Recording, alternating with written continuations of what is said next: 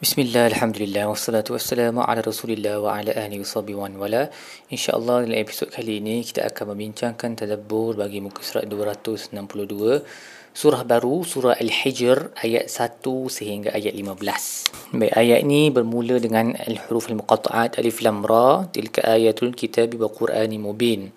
Itulah ayat daripada kitab um, dan juga satu Quran yang mubin, pembacaan yang jelas lagi menjelaskan rubama yawaddu allazina kafaru law kanu muslimin uh, di sini Imam Al-Qurtubi meriwayatkan uh, kata-kata Imam uh, Hasan Al-Basri di mana beliau berkata apabila orang musyrikun melihat orang beriman telah masuk syurga dan mereka nampak tempat mereka di neraka pada masa itu mereka akan berhajat untuk menjadi orang Islam. Nah, rubama yawaddu allazina kafaru law kanu muslimin maksudnya mungkinlah akan datang satu masa di mana orang uh, kafir akan betul-betul um, mahu untuk menjadi orang uh, Islam dan waktu tersebut adalah di saat kematian ataupun pada hari kiamat nanti bila mereka nampak orang Islam masuk syurga dan mereka nampak tempat mereka di neraka.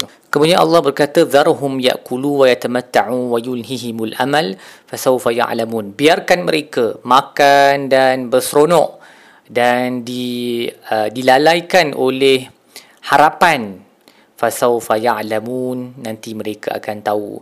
Jadi Imam Al-Qurtubi berkata um, harapan yang berpanjangan ni adalah satu penyakit yang berbahaya yang kronik yang apabila dia dapat menguasai hati kita maka rosaklah keadaan hati kita susah nak dirawati dan uh, penyakit tu tak boleh nak pisah daripada hati dah dan ubat apa pun tak boleh berkesan.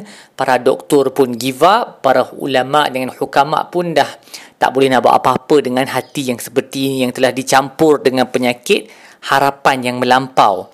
Uh, dan hakikat uh, amal ataupun harapan ni hope ni adalah al-hirs ala dunya wal inkibab alaiha wal hub laha wal i'rad anil akhirah.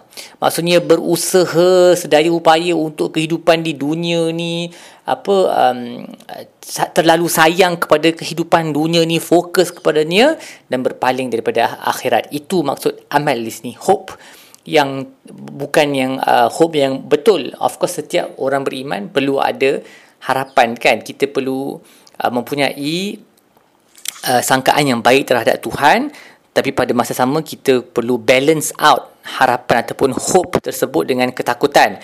Yang ni adalah harapan semata-mata. Ah, tak apalah nanti diampunkan, tak apalah nanti Allah tu kan maha pengampun. So ini yang Imam Al-Qutubi berkata ni satu penyakit yang sangat berbahaya yang kalau dia dapat menguasai hati kita, rosak hati kita um, sebab kita akan uh, apa hilang fokus kepada hari akhirat dan hanya fokus kepada dunia ini. Dan Imam Al-Usi pula membawa satu lagi kalam daripada Imam Hasan Al-Basri di mana beliau berkata um, mana-mana hamba yang banyak harapannya ataupun panjang harapannya, harapan yang tak betul ni uh, semestinya amalan dia akan rosak. Ma atala 'abdun al-amal illa asa'ul uh, illa asa'al amal. Ha, tiada hamba yang panjang harapannya melainkan rosak amalannya. Dan juga daripada sebahagian riwayat daripada Sayyidina Ali uh, uh, di mana beliau berkata aku tahu khawatiri takut ke atas kamu dua perkara. Dua perkara. Satu, panjangnya harapan kamu. Yang kedua, ikut nafsu. Kerana panjangnya amalan, uh, panjangnya harapan menyebabkan kamu lupa kepada hari akhirat manakala mengikut nafsu ni menghalang kamu daripada kebenaran. Jadi kita sebab sekarang kita hidup di zaman yang uh, kadang-kadang di setengah tempat je macam like oh kita tak boleh sebut pasal neraka ni nanti orang jadi depressed kan? Sebab kiri kanan kita dengar orang ada depression lah, ada anxiety lah. Dan bukan uh, bukan maksud saya untuk um, memandang rendah isu ini tetapi dia dah jadi macam uh, kita we have to be politically correct all the time kan. Kena asyik cerita pasal syurga syurga syurga sahaja. Sedangkan al-Quran tu datang dengan balance dengan syurga dan neraka. Khauf war raja. Both of them kena sebut sekali. Sebab kalau kita asyik bagi harapan sahaja orang akan lupa untuk um, takut kepada Tuhan. Uh, sebab uh, mereka akan fikir tak apa Tuhan ni maha pengampun. Aku boleh buat apa-apa yang aku nak. Nanti sebelum aku wafat nanti aku boleh bertaubat kan. Ataupun kalau aku tak taubat pun Allah boleh saja ampunkan aku. So this very terrible state of affairs lah. Tak baik untuk kita punya hati. Maka kita sebagai pendakwah sebagai guru sebagai ibu bapa kita kena balance the two of them. Tak boleh forever cerita pasal neraka neraka semua benda pun neraka ataupun azab. Itu pun tak baik sebab dia menyebabkan seorang hamba tu jadi terlalu takut dan suuzon dengan Tuhan dan tak boleh sebelah sana pun yang terlalu cerita pasal keampunan keampunan keampunan dia kena balance between the two of them Kemudian Allah berkata uh, pada ayat nombor 6 wa qalu ya ayyuhallazi nuzila alaihi dhikru innaka lamajnun Wahai kamu yang telah diturunkan az-zikr, kamu majnun, kamu gila. So ini orang musyrikun berkata kepada Nabi. Ini dalam surah ini, um, Quran definitely dalam muka surat pertama ini Quran disebut um, di, dipanggil dengan nama zikr. Dan kita akan tengok beberapa ayat selepas ayat ini Allah menyebut perkataan yang sama tapi Allah berkata inna nahnu nazzalna dzikra wa inna lahu wa inna lahu lahafizun kami yang menurunkan az-zikra ni tu Quran dan kami yang akan menjaganya. Jadi ini ayat yang terkenal di dalam Al-Quran yang menjadi jadi dalil paling utama bahawa Al-Quran ni tak boleh ditukar, tak boleh ditambah, tak boleh dikurangkan kerana Allah sendiri telah memberi jaminan bahawa dia yang akan menjaga Al-Quran ini. Dan perkataan yang digunakan adalah zikr. So seperti mana orang Quraisy berkata kepada Nabi, "Wahai kamu yang diturunkan az-zikr, kamu gila?" Allah jawab, Aku yang menurunkan Al-Quran. Kami yang menurunkan Al-Quran Dan kami akan menjaganya. Kalau kita balik semula pada uh, kata kata Quraisy tadi tu Wahai kamu yang diturunkan Al-Zikr Peringatan kamu adalah orang yang gila Uh, lau ta'tina lau ma ta'tina bil malaikati in kunta minas sadiqin.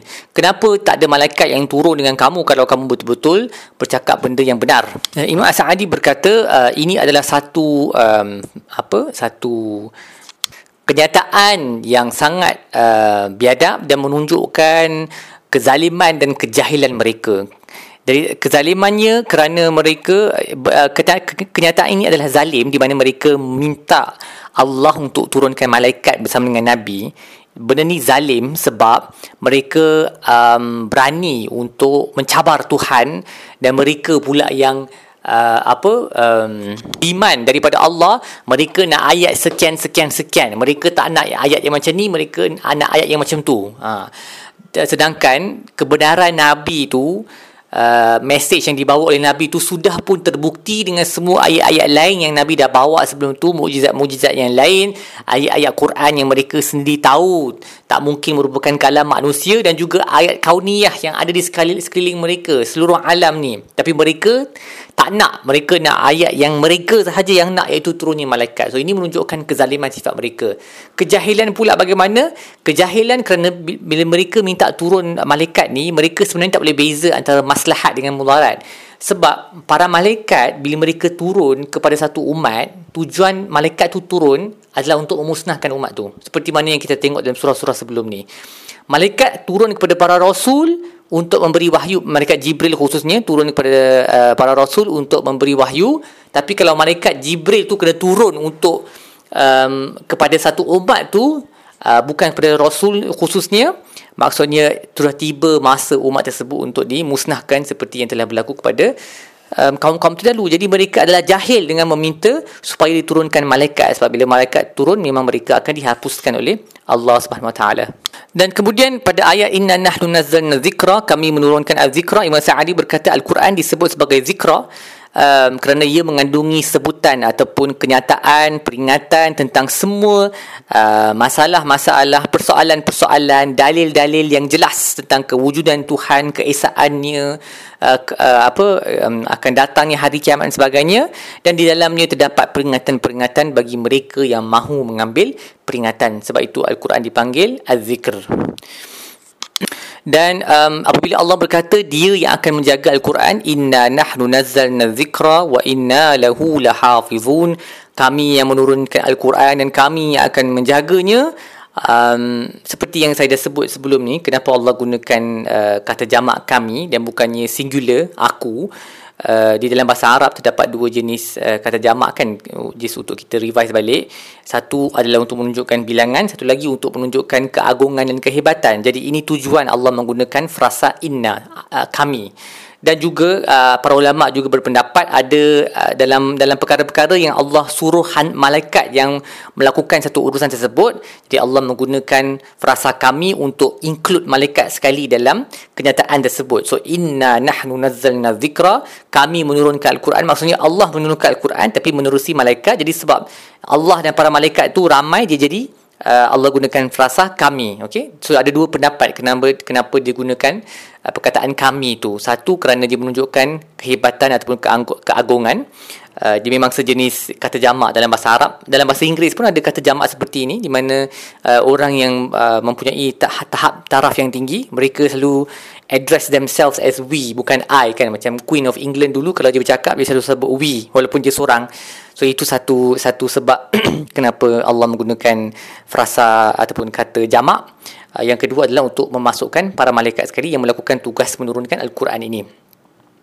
So bila Allah berkata dan kami akan menjaganya uh, Imam Imam Ibnu Juzai berkata um, Allah menjaganya daripada ditukar, ditambah, dikurangkan uh, dan tiada siapa pun yang mampu melakukan apa-apa pertukaran kepada Al-Quran.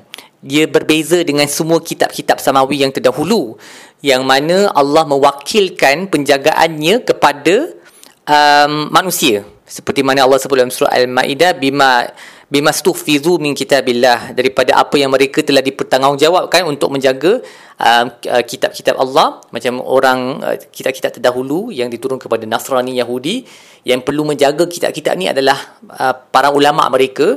Ini semestinya manusia tak mampu tak mampu untuk menjaga uh, kitab seperti mana Allah mampu menjaga kitab. Jadi kitab-kitab terdahulu semua dah rosak. Ada tambah ada kurang dan sebagainya. Manakala al-Quran sehingga hari ini walaupun dah 1400 tahun dah dah berlalu al-Quran yang kita baca hari ini adalah al-Quran yang nabi sendiri baca um, apabila dia menerimanya daripada Jibril. Gitulah hebatnya uh, penjagaan Allah terhadap Al-Quran. Baik, apa yang kita belajar dari muka surat ini? Yang pertama, ingatlah untuk bersyukur kepada Allah telah, kerana telah mengurniakan kita Islam dan mohonlah kepada Allah supaya kita dikekalkan dan diteguhkan pendirian di atas Islam sehingga kita menemunya pada hari kiamat. Kerana orang-orang kafir, mereka akan berharap bahawa mereka adalah orang Islam ketika maut sampai dan lagilah ketika mereka uh, berdiri di hadapan Allah nanti, maka kita kena bersyukur kerana Allah telah memberikan kita nikmat ini tapi jangan take for granted. Berdoalah terusan seperti nam, seperti mana Nabi berdoa ya muqallibal qulub sabi qalbi ala dinik ya Allah uh, Tuhan pembolak hati tetapkanlah hati aku di atas agamamu. Seterusnya uh, lakukanlah sesuatu yang boleh uh, memutuskan kita daripada harapan yang berpanjangan seperti menziarahi kubur ataupun berfikir tentang um, apa yang akan berlaku apabila kita mati. Kerana satu ziarah kubur ni memang sunnah yang kedua dia akan uh, me, me, mengurangkan kita punya apa uh, harapan yang terlalu berpanjangan yang tak bertempat. Dan akhir sekali uh, pastikanlah kita jangan menjadi seperti orang kafir yang apa memperlekehkan para anbiya yang tanya soalan-soalan yang uh, mengarut. Seperti Allah sebab Allah berkata wa may yatihi mi rasuli illa kanu bihi yastaziun. Tak datang mana-mana rasul sebelum ni melainkan mereka telah memperlekehkannya. Kadzalika nasluquhu fi qulubil mujrimina la yu'minuna bihi wa qad khalat sunnatul awwalin. Dan hukuman yang Allah bagi mereka sebab mereka memperlekehkan para rasul dan ayat-ayat Tuhan adalah Allah tutup hati mereka sampai mereka memang tak akan percaya. Mereka tak akan percaya Al-Quran ataupun apa-apa ayat yang Allah turunkan. Sebab tu pada penghujung uh, muka surat ini Allah berkata walau fatahna alaihim baba minas sama'i fadhallu fihi ya'rujun. Kalaulah mereka kalaulah Allah bukakan bagi mereka pintu-pintu langit sehingga mereka boleh naik ke langit secara berterusan itu memang satu benda yang ajaib lah kan. Memang mukjizat yang ajaib. Tapi mereka akan kata laqalu inna masukirat absaruna bal nahnu qaumun mashurun. Oh mata kami telah pun apa jadi macam um, jadi confused. Dan kami adalah kaum yang telah disihir. Ha, so mereka lagi sanggup attribute ataupun nisbahkan mukjizat tu kepada sihir daripada percaya bahawa itu adalah daripada kekuasaan Allah. Itu ini adalah hukum untuk hukuman untuk orang yang selalu mencari masalah dengan apa yang Allah telah um, turunkan. Sama ada dalam bentuk ayat Quran khususnya ataupun lebih general ayat-ayat di seluruh alam ni. Jadi janganlah kita jadi seperti mereka. Baik setakat itu saja tadabbur kita bagi muka surat ini. Insyaallah kita akan sambung episod-episod yang lain. Wa sallallahu ala sayyidina Muhammad wa ala alihi wasallam walhamdulillahirabbil alamin